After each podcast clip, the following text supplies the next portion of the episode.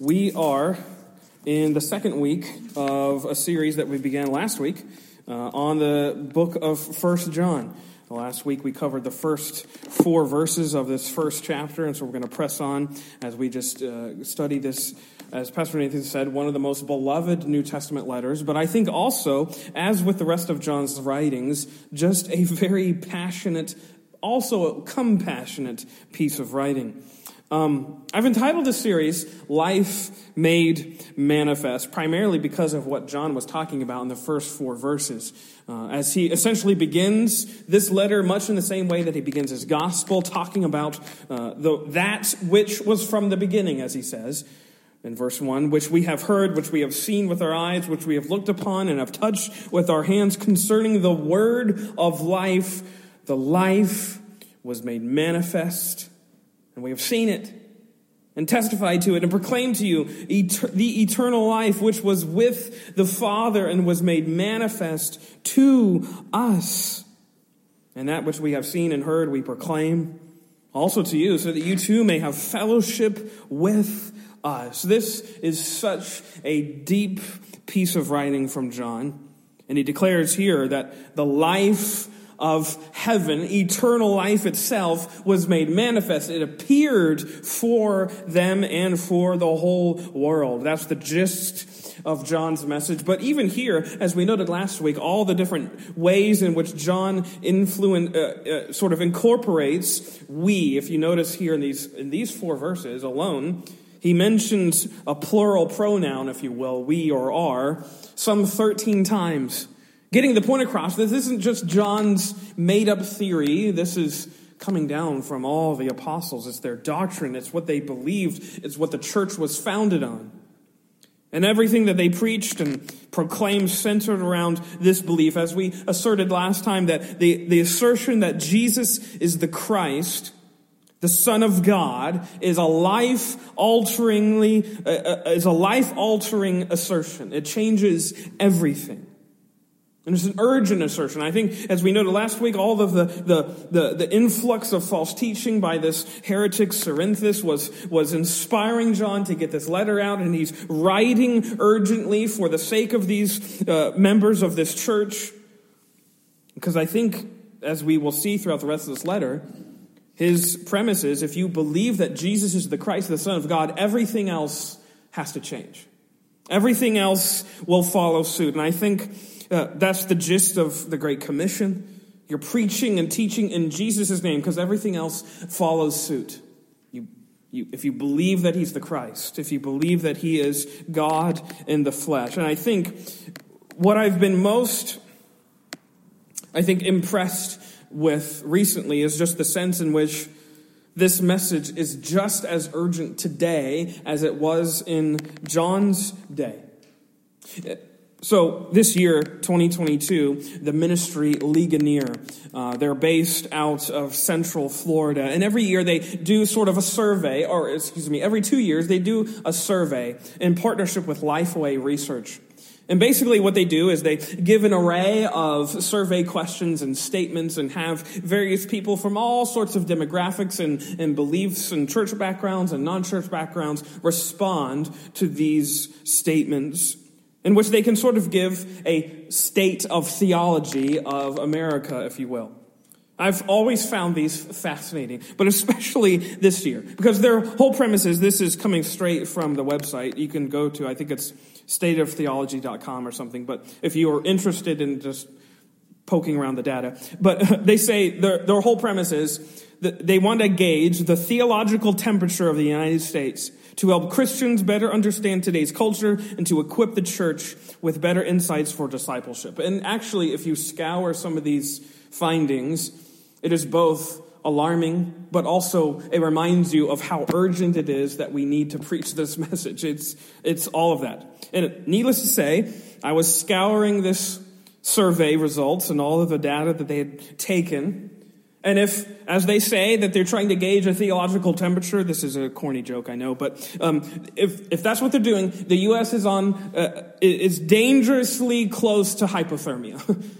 if you read all of these results, Case in point, I, I, put this up there so you can read. So this is statement number seven that they have people respond to that Jesus was a great teacher, but he was not God. Which, as you might know, is, is essentially what we're talking about here in First John, what John talks about in the Gospel of John.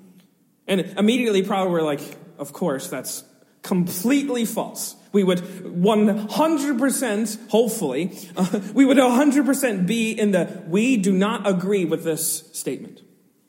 Sadly, 43% of evangelicals agreed with this statement. Evangelicals is a really broad term, I know. It's not like, but it is a broad term to say most of the people we would likely fraternize with, fellowship with, agreed with the statement that Jesus was a great teacher, but he was not God.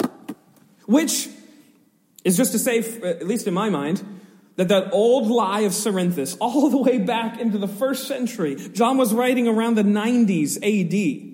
And this is 2022. 2,000 years later, that old lie is still rearing its ugly head still dominating certain circles of belief and faith and practice, which likewise means the same urgency that John had as he's writing here to these congregations concerning the word of life, which was made manifest for us. That same urgent need is our need right now in 2022.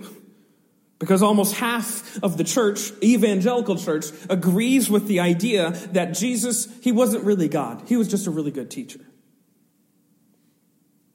I think our overriding conviction and joy ought to be just like John's about preaching the grace of this God, of this, of the glory, as he says here, this sort of euphemism for Jesus, this one who was from the beginning who came down to where we are.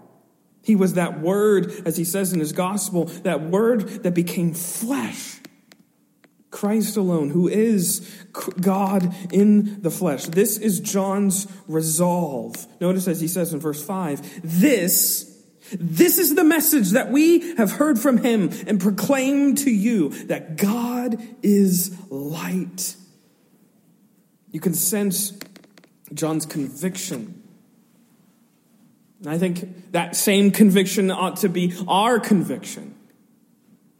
That right now, what the, our world most desperately needs is the, the, the affirmative fact, the declaration of the truth that Jesus is God. He was God. He is God. He is God in the flesh, and He has come down to this place for us, and He still rules and reigns on our behalf. This was John's motivation to declare this message. There's a message that he was given by God himself, and which is just to say again that he and the apostles didn't make this up, they didn't fabricate it. This was a message given to them. Given to them. And as we've said before and said elsewhere, those, these apostles, you can get the sense that they were frustrated with people who didn't believe them. Because in their minds, what they, what they were doing, they were just acting like journalists good journalists because they were just reporting what they had seen, what they had witnessed. They weren't making this up. You have to believe me. I saw this. I touched him. I was with him. I could smell this guy, Jesus, and he was God. I saw this and I saw that. He's acting like a journalist. I just, I'm just reporting to you what I've seen with my very eyes. You can sense John almost frustrated with these churches. My own eyes, my own hands touched this one who is eternal life, who has skin and bone. you could sense John trying to just get his people to believe them and not make room for lies like this, that Jesus was not God. He was just a good teacher. I think that's what we ought to be too. Uh, we in the church in 2022, we're like journalists. We report and declare what we have seen and heard out of the Word of God, this Word of life that we have in front of us. If you want a more graphic illustration, here's my more graphic illustration for what we're supposed to be like in the church. And you're going to probably know exactly where I'm going with this, and you're probably going to wince or something because it's not a very pretty image, but I think it's accurate. Just like a mother bird who feeds her young by regurgitating the food she eats, that's what we are. We're regurgitating the grace of the word of life that we consume. And that's how we feed others. Not some harebrained crazy idea. We are feeding off of the word and then giving that same word to others. Like a mother bird regurgitating her food. And that's like the apostles. As they say here, notice he says, This is the message we have heard from him. The message we are proclaiming to you is the one that we've heard from him. Meaning, we're not the originators of this. We're the authors of nothing. And likewise, we who are in the church, we are merely the beneficiaries of this same message that's been handed down to us by none other than the author and finisher of our faith himself, as it says in Hebrews. And just like the apostles, we receive this word of life from the one who is life. That's our message. The message that this life was made manifest. And this is an urgent message for our day. But more to the point of our text here, as we see just how important this little letter is, even still our own day.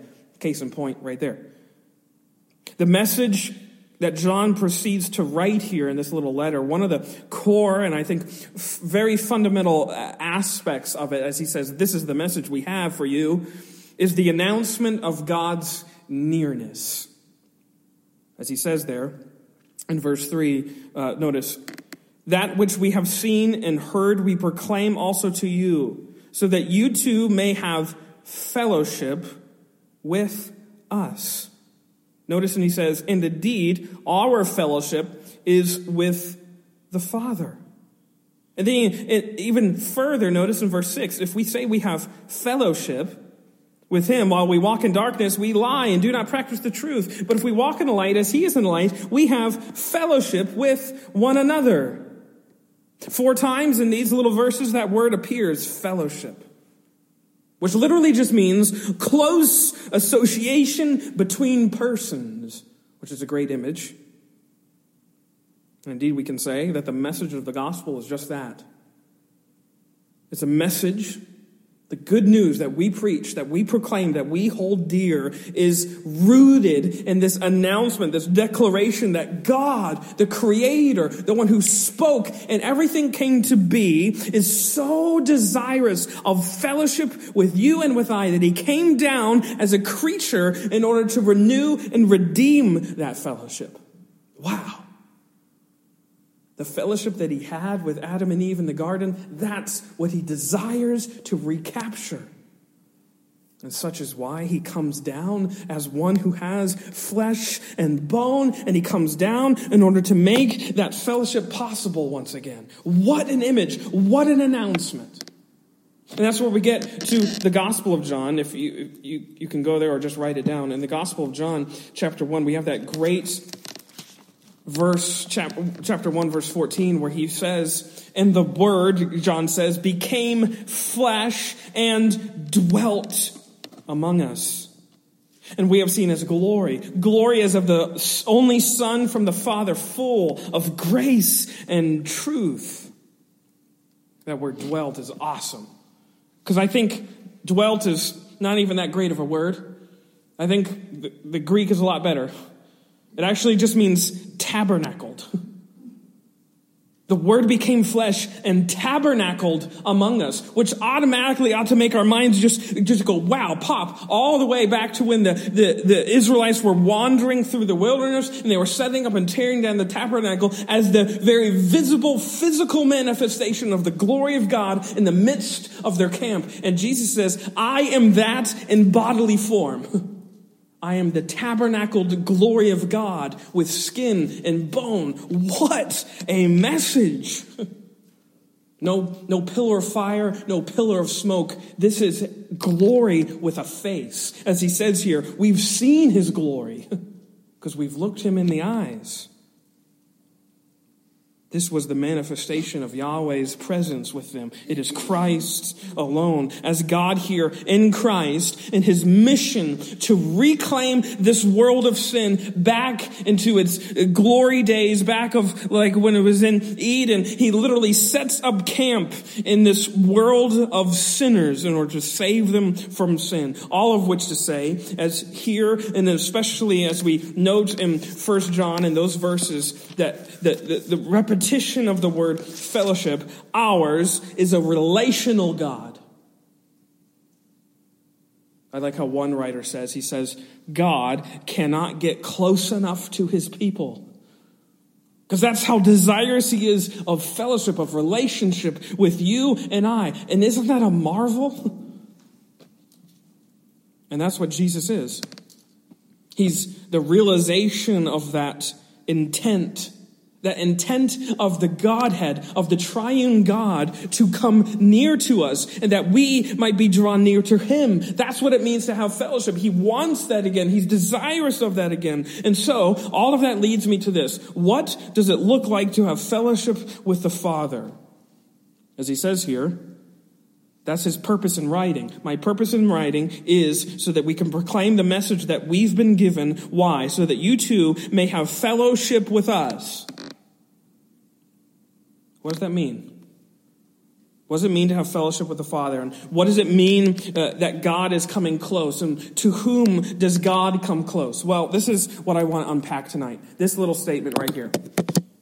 Because I think this is what we see here in these five, these six verses, that God comes close to every sinner who is honest with themselves about their need for cleansing by the blood of his son, which frees them to walk in the light of his spirit.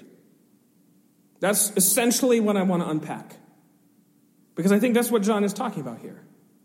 That God has fellowship with these types of sinners. And notice that he, he's speaking to sinners, but sinners who are, number one, honest with themselves. Honest sinners, which might seem like an oxymoron. It might seem like, how can sinners be honest?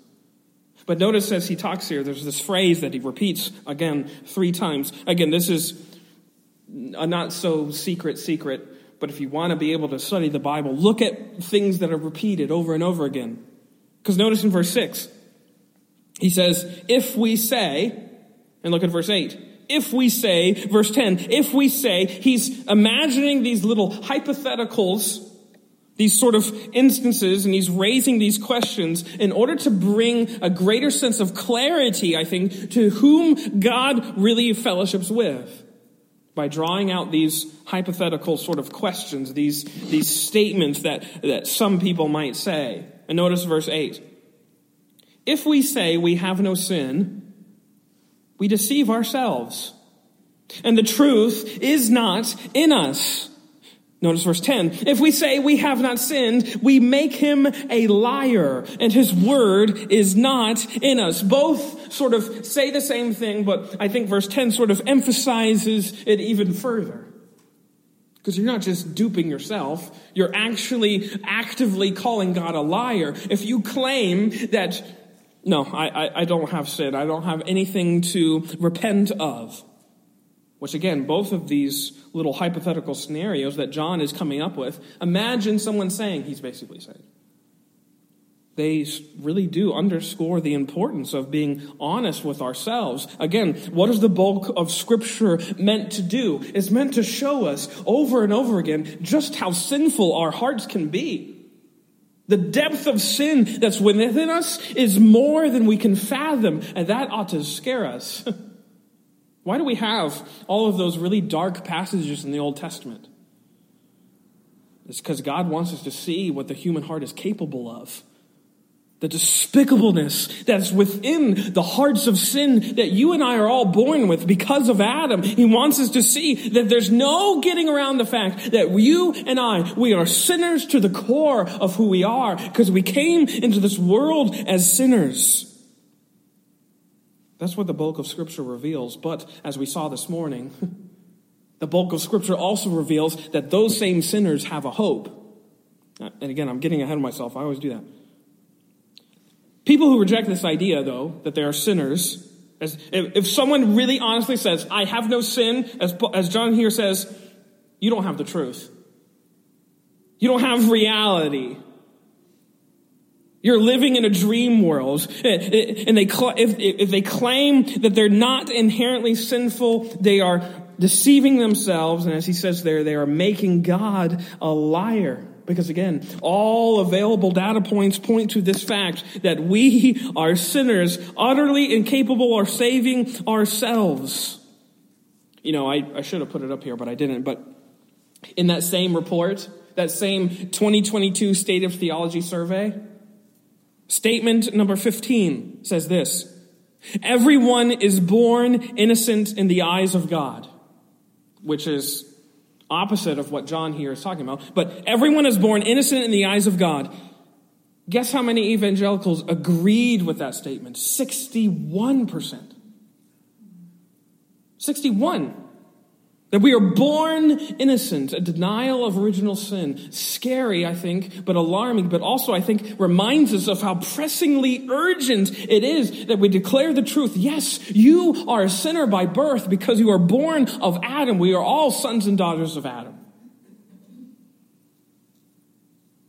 And I think the good news is, is that God's fellowship with us is predicated on the fundamental premise that you and I are sinners. Notice he says, if we say we have no sin, we deceive ourselves and the truth is not in us. If we say we have not sinned, we make him a liar and his word is not in us.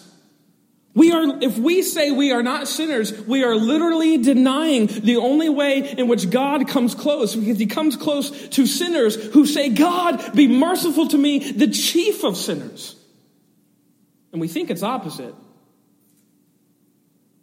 Man's natural inclination is to think that God only comes to the clean people, to the pure people, to the people who have all their ducks in a row, everything ordered.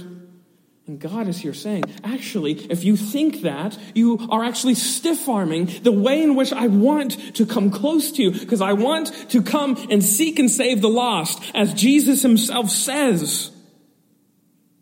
Those who say they have no sin, as John here says, they are resisting the, the, the, the, entire way. They're shutting themselves out of God's closeness, of God's fellowship. Because he wants sinners to be drawn to the fact that they are honest with themselves, that they even need a God. Sinners who don't think they're sinners have no need for a God who comes to save sinners. And in fact, that's why he's given us his word. He's given us his word so that we might realize who we are and that he alone is the savior we so desperately need. Because guess what? That's when his gospel comes. God comes close to every sinner who is honest with themselves about their need for cleansing by the blood of his son. Which brings us to number two. He comes close to honest sinners and he comes close to cleansed sinners because he's not left us alone in this sad state of affairs. It would be really sad if Jesus had never come, if Jesus wasn't part of the plan. Imagine your Bible without Jesus. That's kind of a weird thing to imagine, but imagine if there was no Jesus. It would really just be a really sad historical book of lots of strife, lots of affairs, lots of murder, lots of chaos.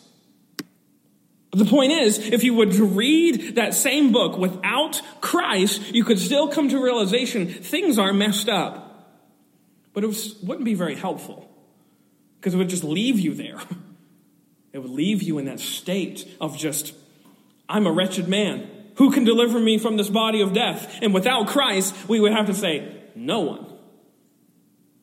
And that's the point of the law. The point of the law is to drive us to that point, and that's why it's great that there's two words that make up God's whole declaration of hope. It's law, then there's gospel, because the gospel comes in and tells us how we are delivered from that state of wretchedness. Because to sinners who are honest about themselves and their sin, God brings this message. Notice verse 7. If we walk in the light as he is in the light, we have fellowship with one another. And the blood of Jesus, his son, cleanses us from all sin. Verse 9, if we confess our sins, he is faithful and just to forgive us our sins and to cleanse us from all unrighteousness. cleanse, purify, pardon. Totally remove the sins off of us, away from us, as it says in the Psalms, as far as the east is from the west. You see, this is the great fact of the gospel. It is a quote unquote, I think Spurgeon said this. That God's gospel is a quote, sinner's gospel. It was intended to be preached to sinners. And if you can't confess and admit the fact that you're a sinner, you have really no bearing listening to this gospel. That's a hard truth. But that's the point of it. It's to, the point is to tell honest sinners how they can be cleansed, how they can be renewed, how they can be saved, how they can be made righteous. And that brings us to say that Part of what it means to have fellowship, to have closeness with God is both recognizing you're a sinner and then rejoicing in the means by which you've been saved. Again, verse 7, through his blood. Now, for some, and even some in the modern era, some to grapple with, the idea that the Christian faith talks so much about blood, it's off putting. Maybe you're disgusted. In fact, there's some modern theologians that try to get around that. They deny the need for atonement and all those sorts of things. The idea that there's no, there's no need for penal substitutionary atonement, that God wouldn't really do that, that, all that kind of stuff. But if you read the Bible as we, as we, even as we saw this morning, that atonement and blood are so central to our faith, searching all the way back into Exodus, there's, there's no getting around the necessity of blood and blood covering sin as a token of God's wrath passing over us. One writer put it this way Christian religion is covered in blood. Wherever you look, you're bound to see red. One writer put it this way Christianity is about blood, it's a blood-stained narrative about a blood-stained universe. That's why we sing that song. Nothing but the blood. It's not meant to remind us of violence, it's meant to remind us of the ways in which we are cleansed. Because our faith is a blood soaked faith. And we can rejoice in that. Because again, stretching all the way back to the days of that same tabernacle that, that John is sometimes hinting at, they, the people of God were indoctrinated with this understanding that their, their hope their peace, their way of, of, of feeling atoned for all of their sins, for all of the ways in which they've grieved their God, comes by means of a blood sacrifice on an altar. And the good news is, is that the blood of Jesus is more powerful than that. And that the blood of Jesus brings sinners far and wide, and it brings them into fellowship. As it says here, we have fellowship one with another. How? Because of the blood of Jesus, his Son, which cleanses us from all sin. Wonderful words. Because again, it means that there's no sin which Jesus' blood is not sufficient enough to cover. It covers all of it. All sins. And why is that? Well, again, you can notice the, the, the, the, reasoning of John. The reason why this blood of Jesus is so powerful to cover sins of any type of imagination or scope is because this blood is not just ordinary blood. It's blood that it comes from one who is perfect, one who is divine. Which goes back to John's premise. Who is Jesus? He is God in the flesh. He is God and man at the same time. Because he is man, he has veins filled with blood that course through his system, that pump his heart, that, that do all of those things that your body does. But because he is God, that blood is perfect. So when it falls to the ground, it falls perfectly for you. Making that sacrifice on the cross infinitely perfect, infinitely powerful enough to save even the most wretched of sinners. And again, why can we be bold in confessing our sin and being confident that, that He will forgive us because of this blood of Christ? That's what makes us honest sinners. We can freely admit our sins to God because we have the assurance of His forgiveness. Because of the Son who took our place, dying and shedding His blood to cancel and remove every single sin. So, again, coming back to lastly, to the last point I'll hasten through. God comes close to every sinner who is honest with themselves about their need for cleansing by the blood of his son, which frees them to walk in the light of his spirit, which brings us to lastly, lightened sinners. Notice verse 5. John says, This is the message we have heard from him and proclaimed to you that God is light and in him is no darkness at all. John here has a couple of these declarations God is light, God is love, and so on and so forth. He explains further that in him is no in him is no darkness at all not which just means to sort of say that there's not even the, the smallest smidgen of a shadow in this god this god that we call jehovah yahweh this triune god this god who is made up of father son and holy spirit He's a God of blazing righteousness and radiating glory. And John here is saying that there's no ounce of blight or blemish at all in him. He has everything pure and holy and just and true. And he has all of those things into an infinite degree, which again, I know that's kind of hard things to sort of fathom. How can you fathom infinite purity? I don't know, but God is. He is that. He is infinitely holy, infinitely just, infinitely true, and He is all of those things. He is infinite light. And because that is true, John is saying, notice verse 6. If that is true, it is entirely preposterous that you would ever claim to walk in the light while also pertaining to have fellowship with darkness. Notice, if we say we have fellowship with him while we walk in darkness, we lie and we do not practice the truth. It is entirely impossible to make two things coincide. One will always overcome the darkness or overcome the other, light or darkness. It's interesting. Paul says the same thing in 2 Corinthians. Go with me there. Notice what he says. 2 Corinthians chapter 6 verse 14. Paul says something very similar to what John says there in 1 John 1. Paul says, 2 Corinthians 6, verse 14, do not be unequally yoked with unbelievers, for what partnership has righteousness with lawlessness? What fellowship has light with darkness? You can sense it's, it's illogical. Paul is saying. And John would likewise agree. It's illogical. How can light have anything to do with the dark? Which brings us to the fact that ours, our world, our present day, is a battlefield between two kingdoms a kingdom of darkness and a kingdom of light. And one you will always belong to. You will belong to one or the other. And in fact, as going back to point one, you, if you are, if you say you're an honest sinner, you have to say you were born into this world, into the kingdom of darkness. That's how you came into this life. You were part of that regime, even if you weren't aware of it then. And that's again where we come to the beauty and the glory of the gospel. Notice Colossians chapter 1.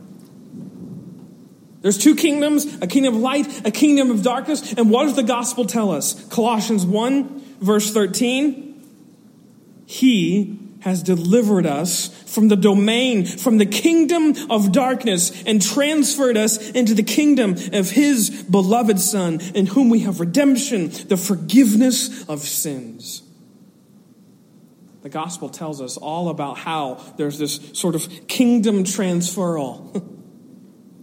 How we go from one kingdom to the other, how we are brought out of darkness and brought into the light. And as Paul, uh, or excuse me, as John says, we are brought into that kingdom of light to walk in the light, in the light of who God is. And that's what he's going to explain for the rest of the, for much of the rest of this little book, what it means to walk in light. But here you have this wonderful glimpse of who God comes close to, who God has fellowship with. Honest sinners cleansed sinners, lightened sinners, sinners who've been brought out of darkness and brought and transferred into the glorious light of God's domain. But I think the wonderful point is, he comes close to sinners. Because again, sinners are all that there are. And that's who he comes close to. And his urgent message to these congregants here in 1 John 1 don't shun, don't stiff arm God's message of fellowship and nearness. Repent, fall to your knees, be honest with yourself, because there is a God who wants to be so close to you, a God who has come so close. He is the life made manifest for every dying sinner. Let us bow our heads and close in a word of prayer.